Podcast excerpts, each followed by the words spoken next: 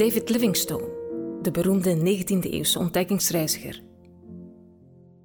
In deze podcast vertelt Stefan de Feiter het levensverhaal van deze schot. In de mist van de vele overleveringen gaan we op zoek naar de waarheid.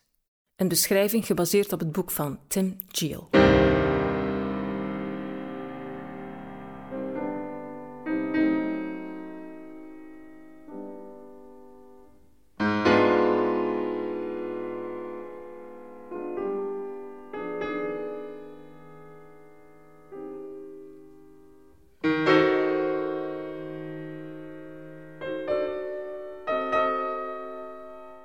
Missionair werk in Afrika lijkt voor vroege zendelingen vooral een werk van mislukking te zijn.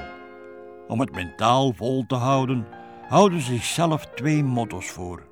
De eerste onderschrijft een onvoorwaardelijk geloof in Gods voorzienigheid.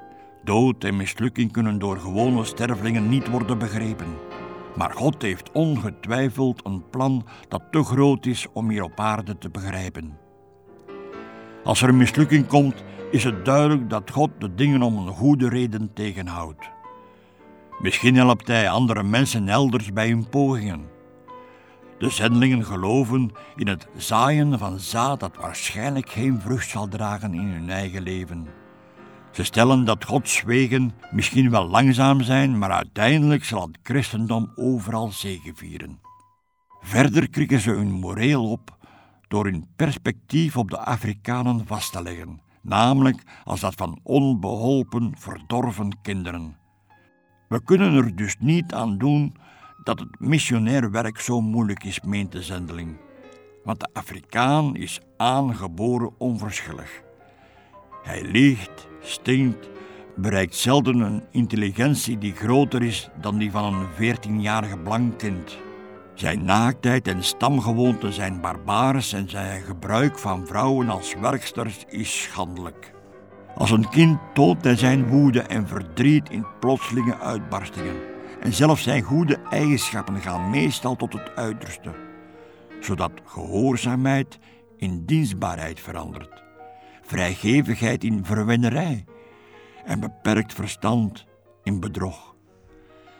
Zelfs de missionarissen die hun filantropische liefde voor de edele wilde behouden en er tot op zekere oogte in slagen van de man te blijven houden terwijl ze zijn gewoonten haat, zijn onvermijdelijk neerbuigend.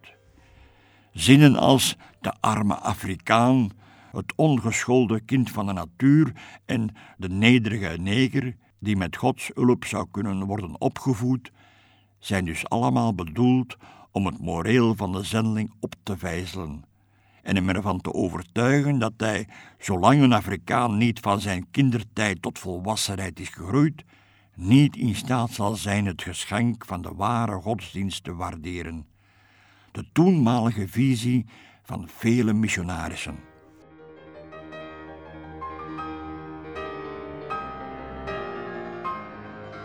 Robert Moffat is een schoolvoorbeeld van deze mentaliteit. Elke missionaris, zo schrijft hij, zal moeten wennen aan de onwetendheid, ontaarding en het zwelgen in zondigheid van de inheemse bevolking. Trouwens, in het begin schrijft ook David Livingstone net zo'n luidruchtige veroordelingen als Moffat. Maar slechts na een jaar in Mabotsa schrijft Livingstone over de Afrikaanse bevolking met een perceptie die pertinenter is dan die van welke voorgaande zendeling dan ook. Allereerst realiseert hij zich dat voor de inheemse bevolking het christendom op elk niveau een directe bedreiging vormt. Het christendom, zo schrijft hij, verschijnt aan hen als iets dat hen beperkend zal maken en hun geliefde leefwijze onver zal werpen. Het is een cruciale observatie en nadat Livingstone deze doet, komt hij ook tot andere logische conclusies. Hij besluit dat missionarissen in het verleden hebben gefaald door hetgeen ze niet begrepen te snel te veroordelen als verdorvenheid. Hij gaat zelfs zo ver om te zeggen dat hij van mening is dat het christendom geen vrijbrief geeft om maatschappelijke instellingen zomaar aan te tasten. En hij rekent polygamie hiertoe. Bijna alle andere missionarissen die in Afrika werken veroordelen polygamie. Maar Livingstone zei: We kunnen het geen overspel noemen.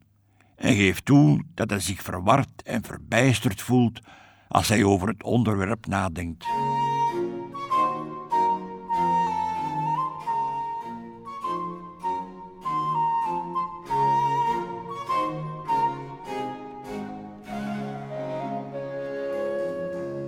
In Mabotsa leert Livingstone al snel dat de gebruikelijke zendingsspreken, gebaseerd op gangbare teksten als God heeft de wereld zo lief gehad uit het Evangelie van Johannes, volstrekt nutteloos zijn en neerkomen op het houden van een toespraak in het Chinees. Conventionele christelijke woorden en beelden moeten opnieuw worden uitgedacht om ze begrijpelijk te maken. Om te beginnen ontdekt hij dat het Sijuana-woord voor liefde geen onderscheid maakt tussen seksuele en geestelijke liefde. En de bewoners van Bechuanaland hebben het altijd opgevat in de betekenis van eros en niet van agape. En het Sijuana-woord dat missionarissen gewoonlijk gebruiken voor heiligheid, wordt door de bewoners gebruikt om een mooie vette os of koe mee aan te duiden. Hij beweert niet, zoals veel anderen, dat de Afrikanen het evangelie uit domheid weigeren. In feite gelooft hij dat zij net meer intelligentie aan de dag leggen dan de eigen ongeschoolde Britse boeren. Maar in al zijn pintere percepties blijft het leven ook vaak eenzaam. Er zijn tijden dat hij toegeeft dat de gewoonte van mieren en aaskevers zijn isolement niet kunnen goedmaken. Terwijl veel van zijn collega-missionarissen getrouwd zijn, is hij dat niet. Hij schrijft naar al zijn vrienden en vraagt hen zo vaak mogelijk terug te schrijven. Maar het kan vier tot zes maanden duren voor een brief Engeland bereikt en weer even lang voor het antwoord terugkomt. Maar het vrijgezellenbestaan zal voor Livingstone in de toekomst op zijn einde lopen.